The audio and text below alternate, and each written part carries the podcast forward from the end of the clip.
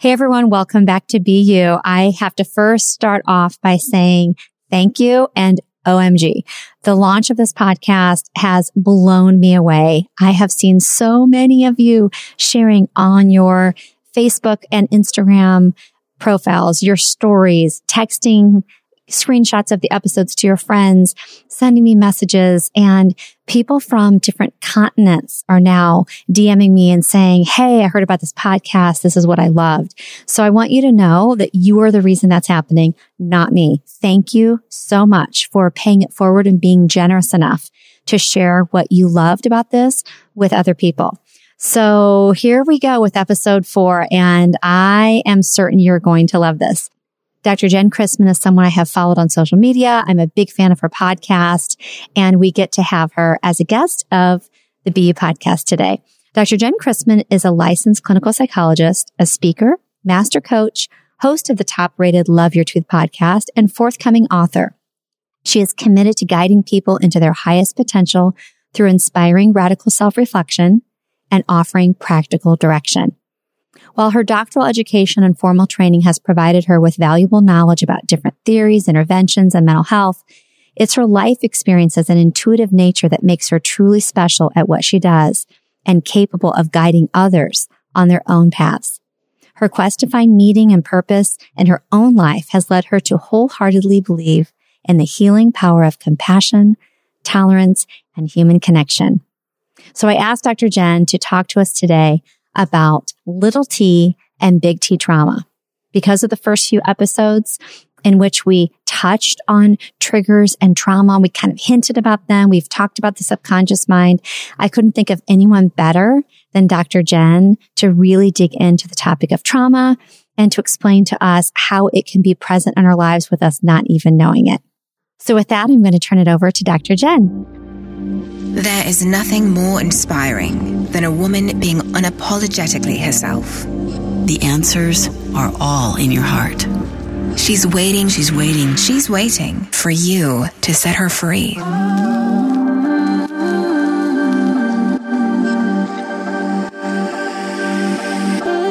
Welcome to Be You Podcast. I'm Jill Herman, and I am so glad you're here. I was broke, insecure, and craved approval. But with grit, hustle, and sacrifice, I still built a successful multi-million dollar business. 10 years in, burnout, I slowed down and looked inward.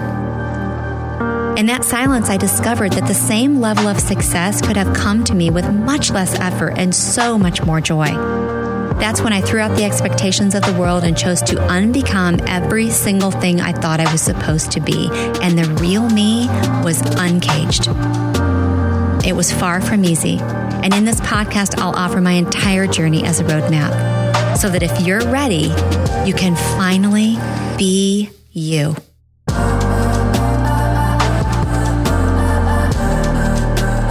Dr. Jen, thank you so much for being here.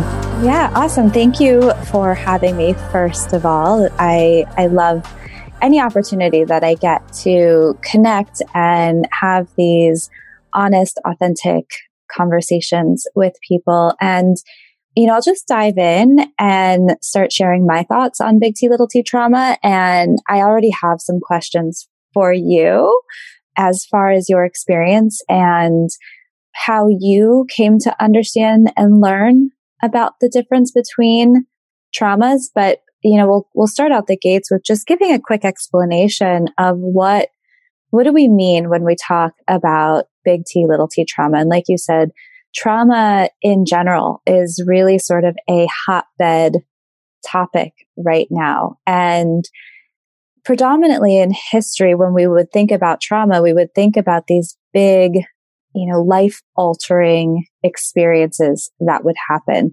We think about, especially I think for people who tend to be high achievers or those who do really well in their life, and tend to come from average backgrounds would hear and think about trauma and we associate, we think these catastrophic events. We think about accidents. We think about death. We think about overt violent abuses.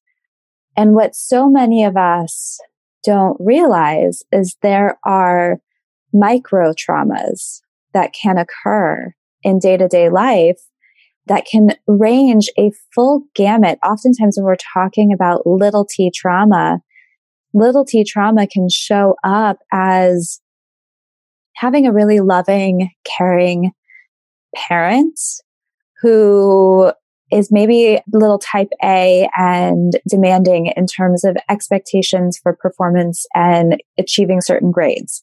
And the little eye roll that they can give us if we don't, if we bring home the B instead of the A or something that people often don't realize can lock itself in the body as a trauma can be something stressful environments. If you have someone who has a sensitive demeanor and there's a car backfires outside your window, that can actually lodge itself. The startle response can lock itself in the body as a trauma without us ever consciously even knowing that something like this happened. And so when we start to unpack this idea, this concept of trauma, we really, when we open ourselves up to not just those big violent offenses and experiences that we've been conditioned to believe, but really looking at, well, where in our life were we slighted? Where in our life did we experience something? It could be as a child falling off of a, a, a play structure and getting, having that feeling of being really scared. And, you know, parents and everyone is like, you're okay, you're okay. Uh, but that feeling of falling and hurting yourself, even though you were technically physically okay from it, can be experienced as a little t trauma. So again, starting to open ourselves up to, it's really about creating a relationship of compassion and acceptance and acknowledgement of all of our experiences and oftentimes those experiences that we've been taught or conditioned to sweep under the rug because everyone told us they weren't really that big of a deal. Yeah. So for me, you had asked, you said you're going to ask me a few questions. I will openly share with our audience here this new community we're building and with you that I do have a background of big trauma. I never knew what little t trauma was. And so I didn't know I had that too. But the interesting thing with me, and I don't know if you could talk about this for a minute.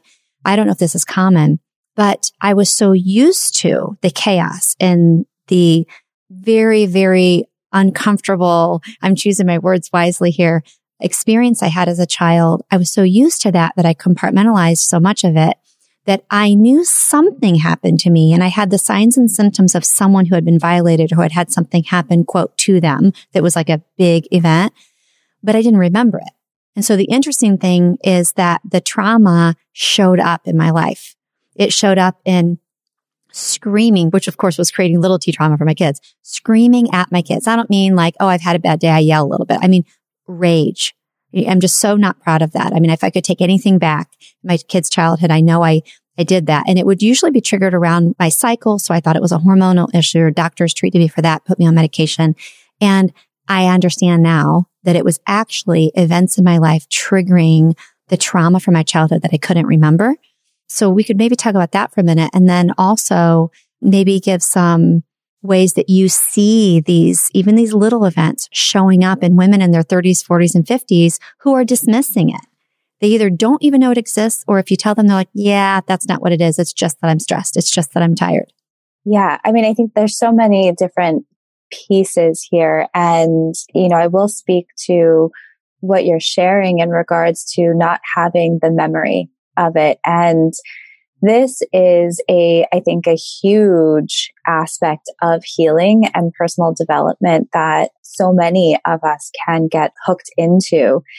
But what happens is the brain is this incredibly powerful protector.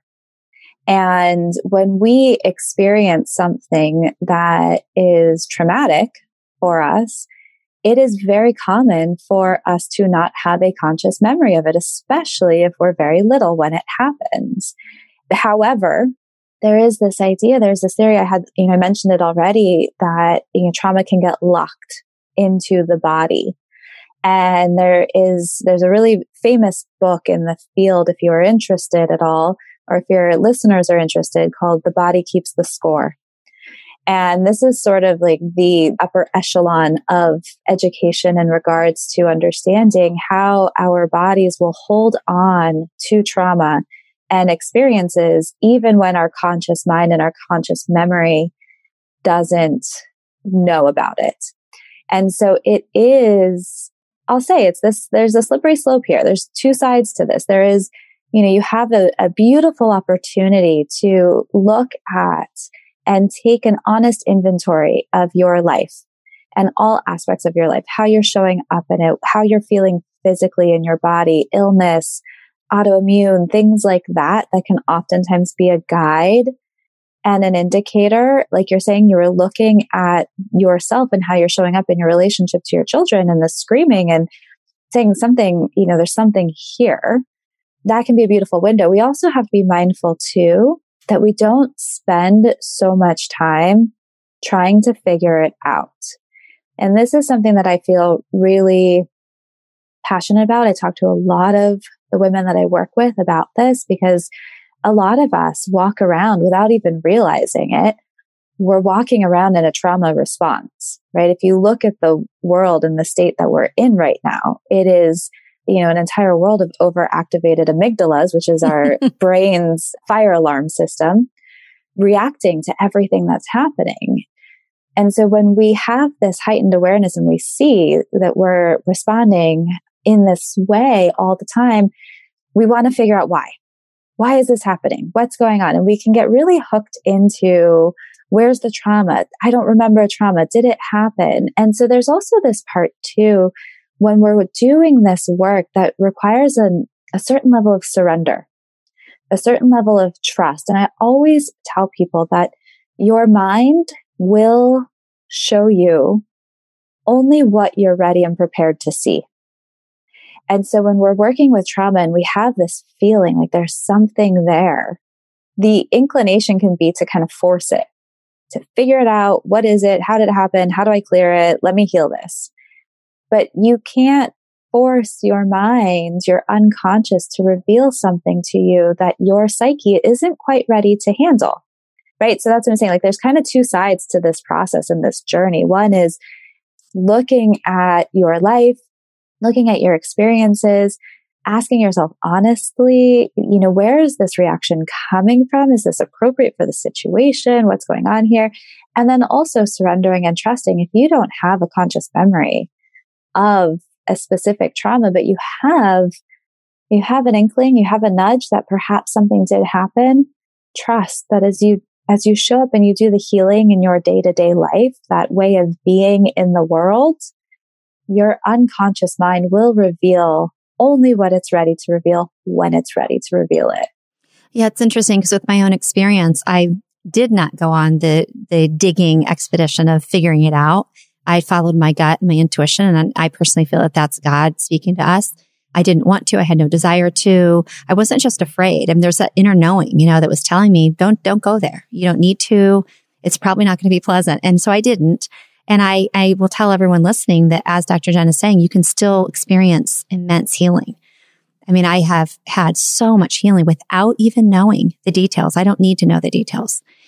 And when you asked earlier, what do I know about little T and big T trauma? Really nothing. I mean, I just, they're out on the internet. You know, I've heard, when I heard little T trauma, I was again shocked because I thought all trauma was enormous and had to be a, as you said, some sort of violation, traumatic experience. But I also want to say to the moms out there listening, don't let this be an excuse to have more mom guilt, right? I mean, now I've traumatized my kids by yelling at them about dropping their, their sandwich or whatever. I mean, I know you'll give them permission to just really give themselves grace and let that go. But it is interesting to know the people who don't have the big trauma, big T trauma from their childhood, they sometimes, in my opinion, in my old, my former business, I had a large team of women and I found women stopping themselves, blocking themselves, choosing fear.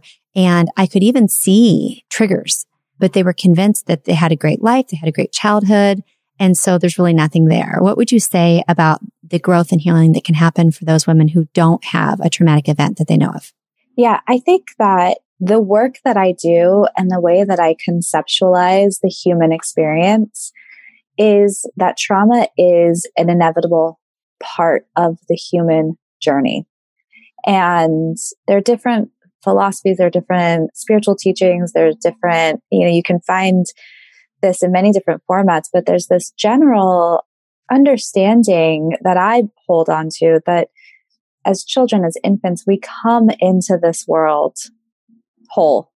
We come into this world open and prepared to receive love, to have our needs met, to be unapologetic in our pursuit of those needs. If you think about an infant, they're not questioning how loud they can scream and demand that they get what they need. And so it's sort of our God given right to have this whole expression of ourselves as we come into this world. And as we grow, we learn and our ego develops and we learn to be afraid. We learn to silence ourselves. We learn to play small. And again, I think that the way that we learn is through some form of this trauma, whether we have this big, huge event that happens that shuts us down or, or makes us scared or violates our sovereignty in some way, or if it's through the little t traumas, which we can also call relational trauma. It's sometimes known as complex PTSD is another lens that we can look at this through. But, you know, it can be as simple as a baby. We'll go, we'll stick with this analogy of the infant who's crying because they have a wet diaper and the mom keeps putting a bottle in their mouth, right? A child in that situation best interest, you know, mother has, again, like I'm not trying to, no, no mom guilt here, right? We're all doing the very best that we can. Part of our journey is learning how to navigate these little traumas and violations that occur to our way of being in the world. And so I think it's, you know, when I look through this lens that trauma is inevitable, inevitable. We all have it right? We all came into this world prepared, able, ready to receive and be seen. And at some point, something happens and we all experience a shift from that truth. And the work then becomes creating that space and allowing ourselves to go back and look and say, make a, you create a new relationship with the inner child, which is a common way of thinking about it the part of us that learned to be scared, the part of us that felt abandoned, the part of us that felt violated, learning how to create that new relationship. And all of this to say, as moms, I find for myself personally, and maybe I just tell myself this and teach this because it lets me off the hook a little bit, right? Like I know, like part of my children's path is to learn how to navigate this.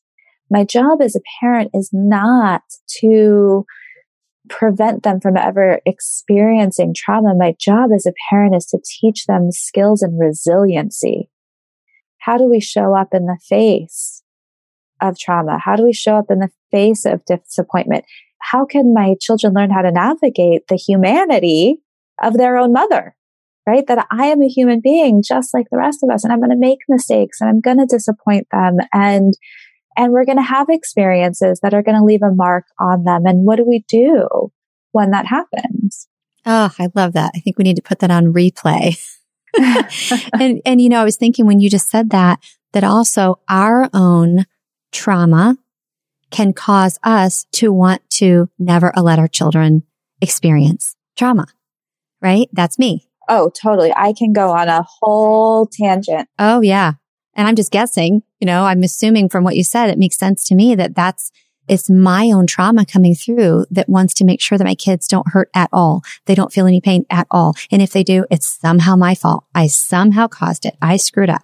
And I had this whole story. We're going to do a whole episode on mom guilt. Maybe we'll have to have you back. I had a story truly. So I'm turning 49 next month. I had a story that I hung on to. I mean, like hung on to. I believed it. It's like it was tattooed on me that I was not a good mother until a year ago. Mm. And how old are your children now? They are just turned 22 and almost 16. And there are three and then two also extra bonus kids that I have in there.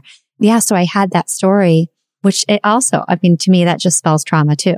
Yeah. Well, and I think, you know, when it comes to parenting and it comes to, you know, doing this work, this is why it's so important to be doing that inner work and healing because the only thing that you're experiencing in your relationship to your child is just a reflection of your own internal space. And you can think about this in terms of, you know, your child can exhibit the same behavior.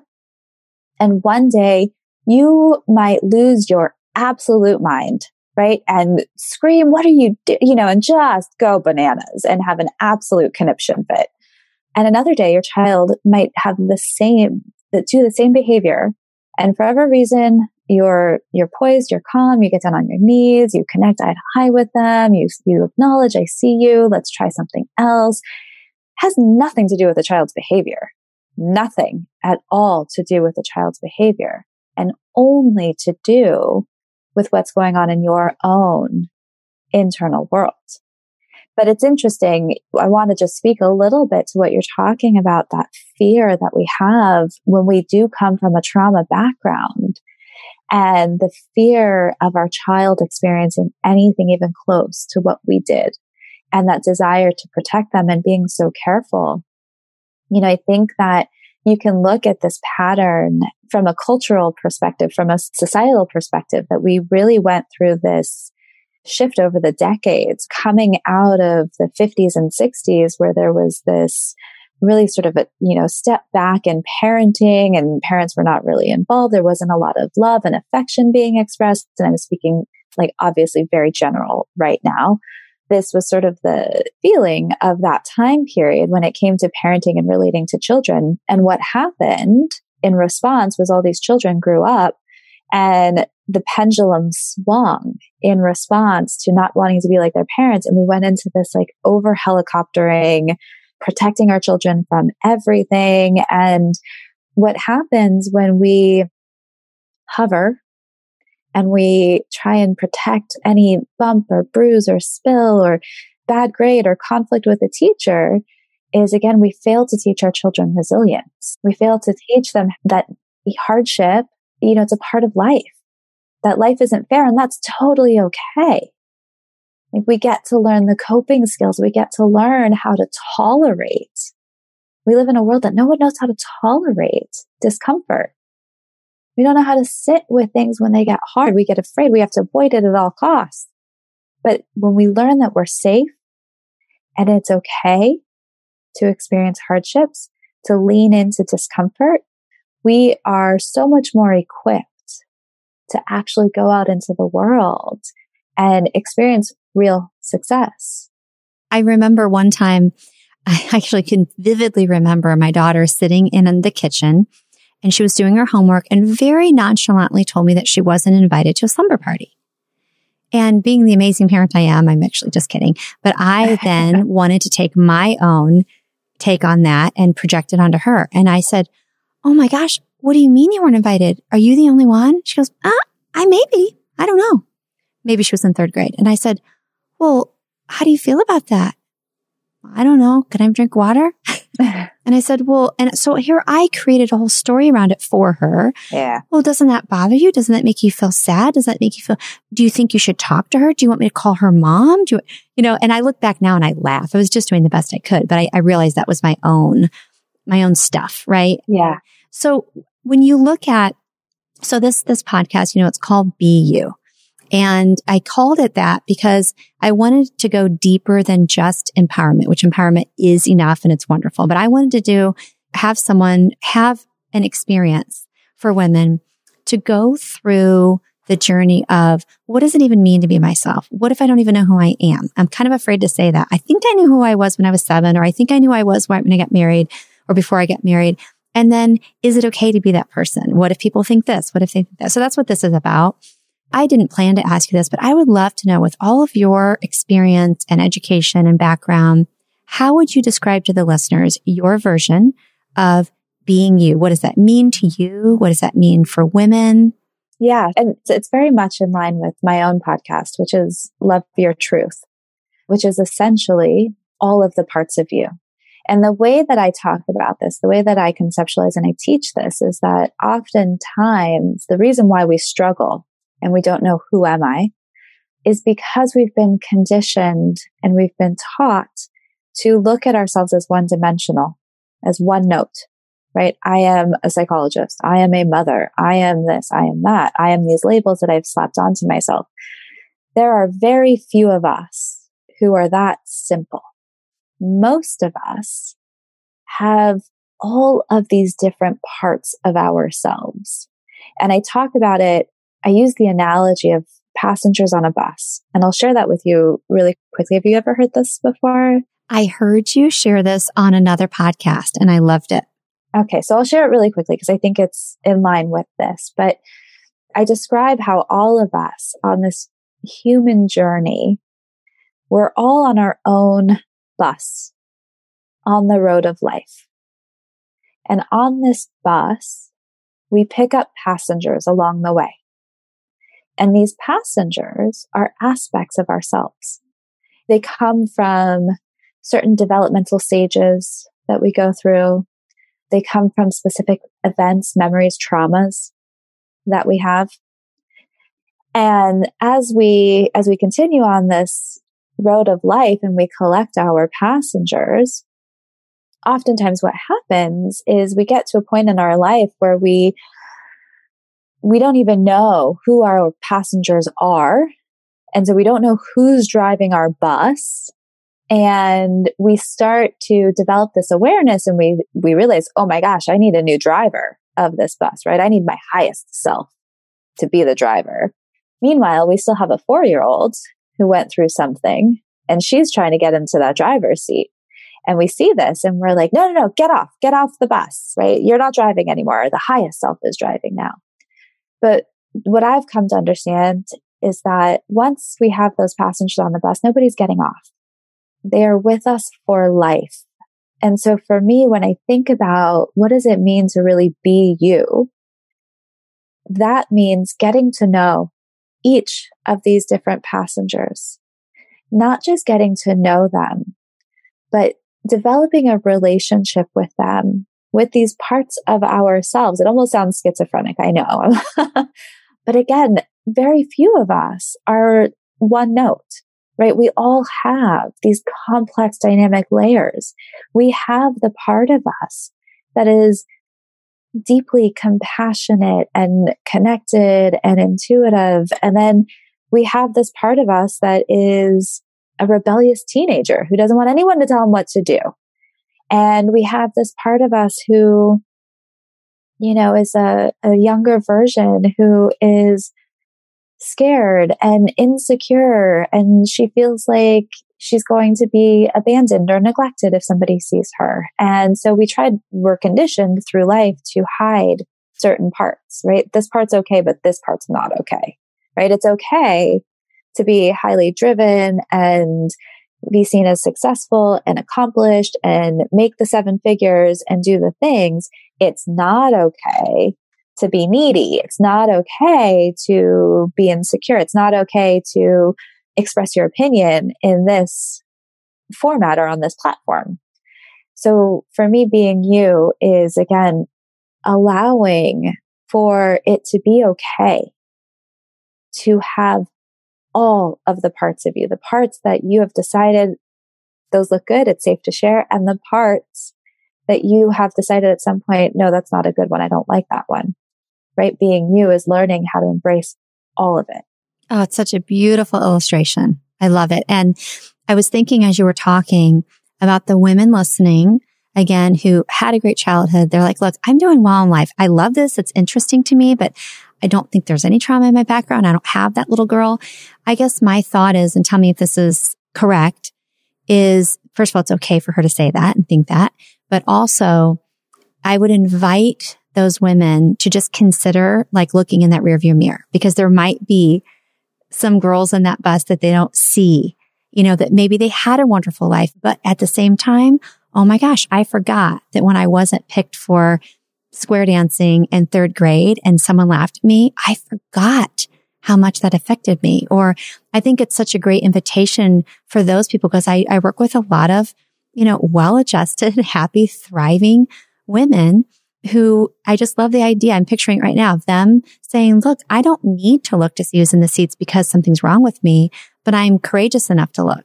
And oh my gosh, there's that. There's that. So what are some ways that you help people discover those different girls, I'll say, and in, the different stages of life that are in that bus? How do you help people identify them and then make peace with them and, and not try to kick them off the bus?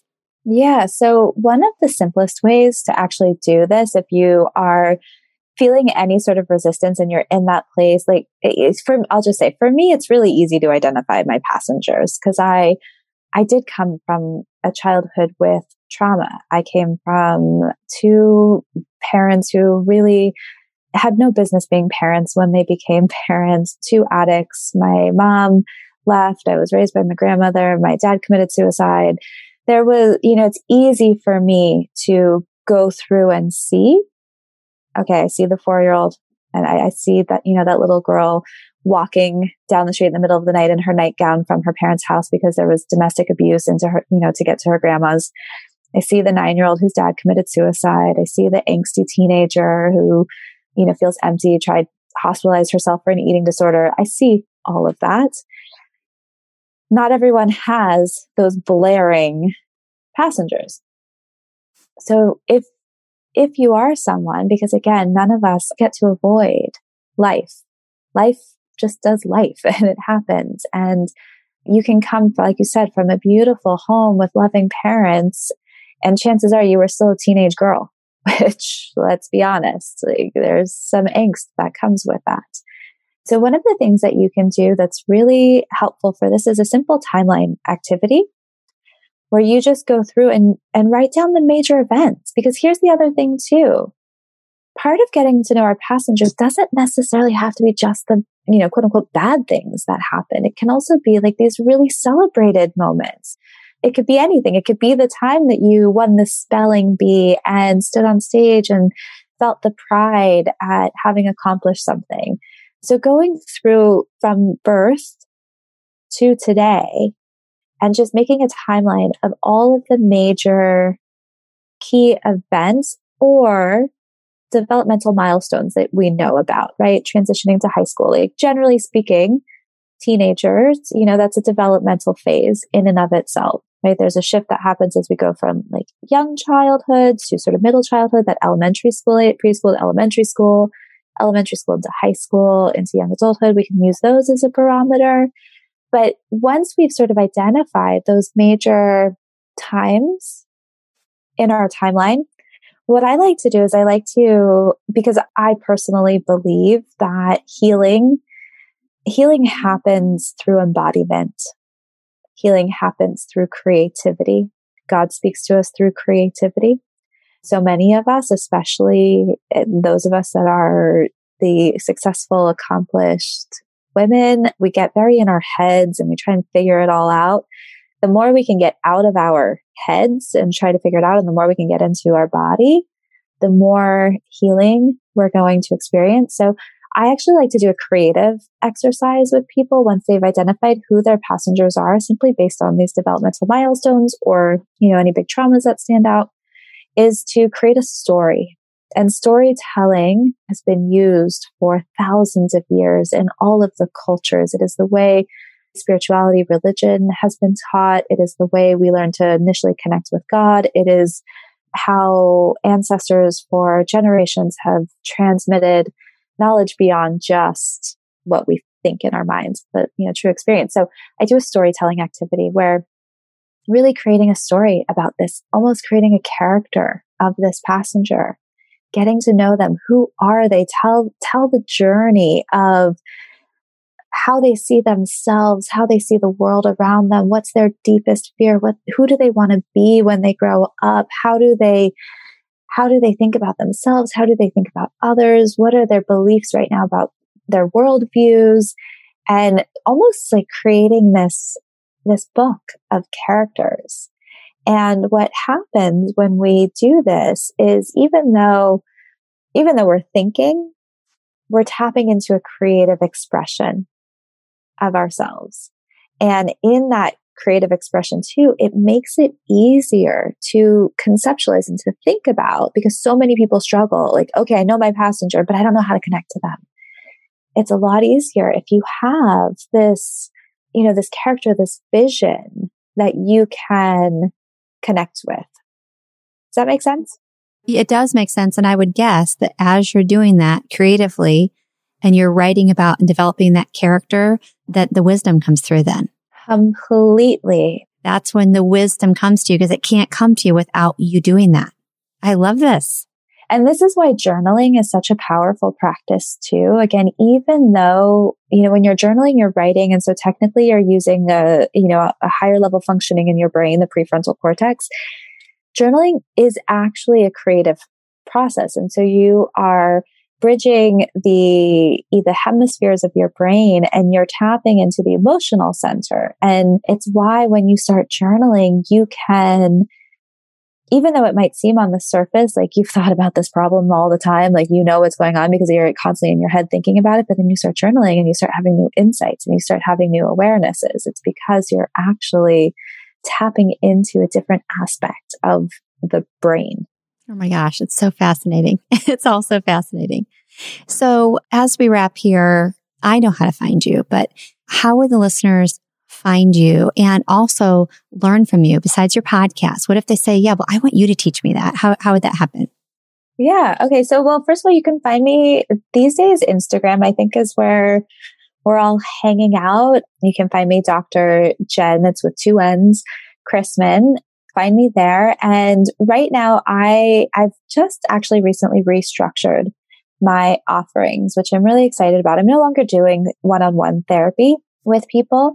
I've leaned more into doing more of the healing and the embodiment work. So I do have a monthly coaching container, a monthly membership that is my, it's my heart and soul right now. It's my baby. I just launched it last month and I'm really excited to get it up and, and running. And it's a monthly membership where we are, it's called the embodied life experience. And you know, it's really stemming from kind of what we've been talking about and, you know, almost two decades of this work and accumulating all of this knowledge and sitting for years on end with people and watching them continue to talk about the same thing over and over and not see a lot of things change. And the reason why things don't change and the reason why you can be in therapy for your entire life is because we're not connecting into the body.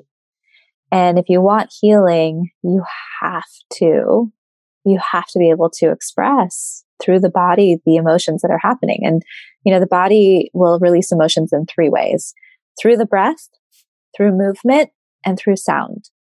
And so in the embodied life experience, I, you're given these tools to actually bridge that gap between knowing why you're doing something, knowing why you're stuck and actually embodying and releasing. So we do breath work, we do journaling, there's meditations, I'm certified in emotional freedom technique, which is tapping.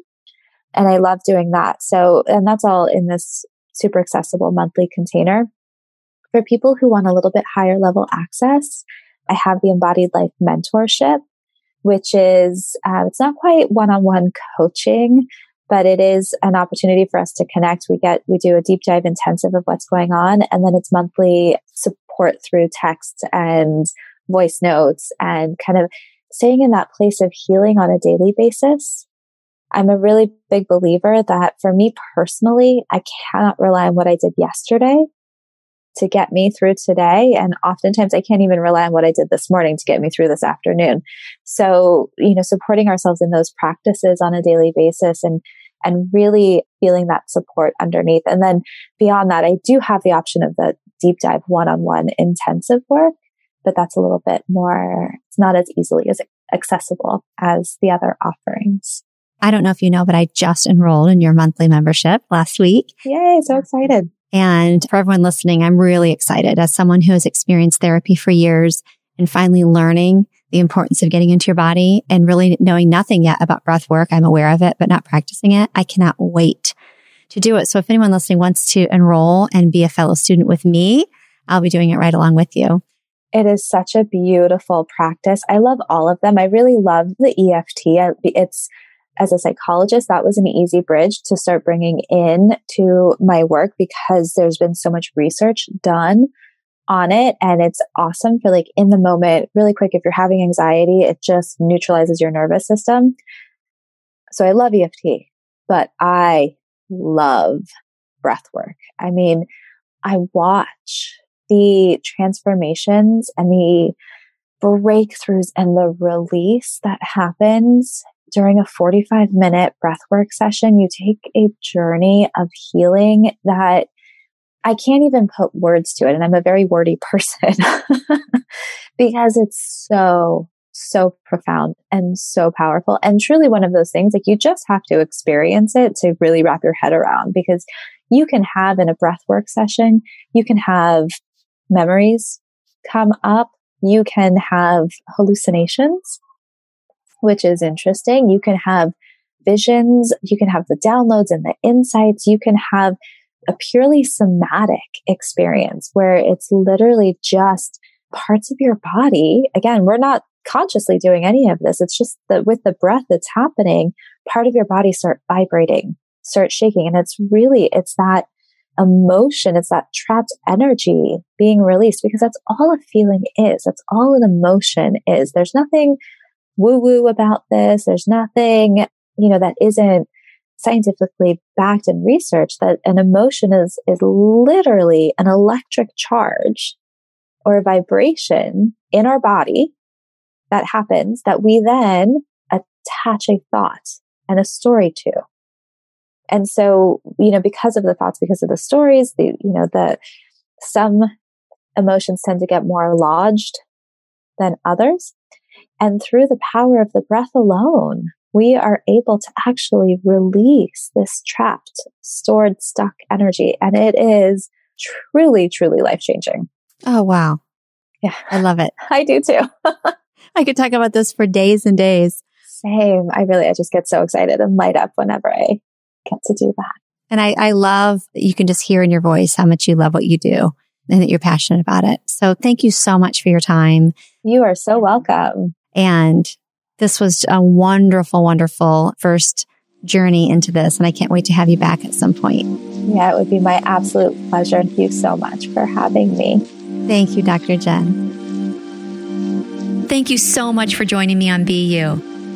I know there was something in this episode you were meant to hear, so let me know in a DM on Instagram at Jill Herman BU. Be sure to subscribe to the BU podcast. And if you have iTunes, I would so appreciate you rating the podcast and leaving a comment with your biggest aha or takeaway. Sharing a screenshot of this episode on your story is the best way for us to reach women just like you. And if you send a link to a friend, let her know what unique quality she has that the world needs more of. If this is your first visit, welcome to our BU Collective, where we get honest about what it takes to find our true self so we can set her free and start living.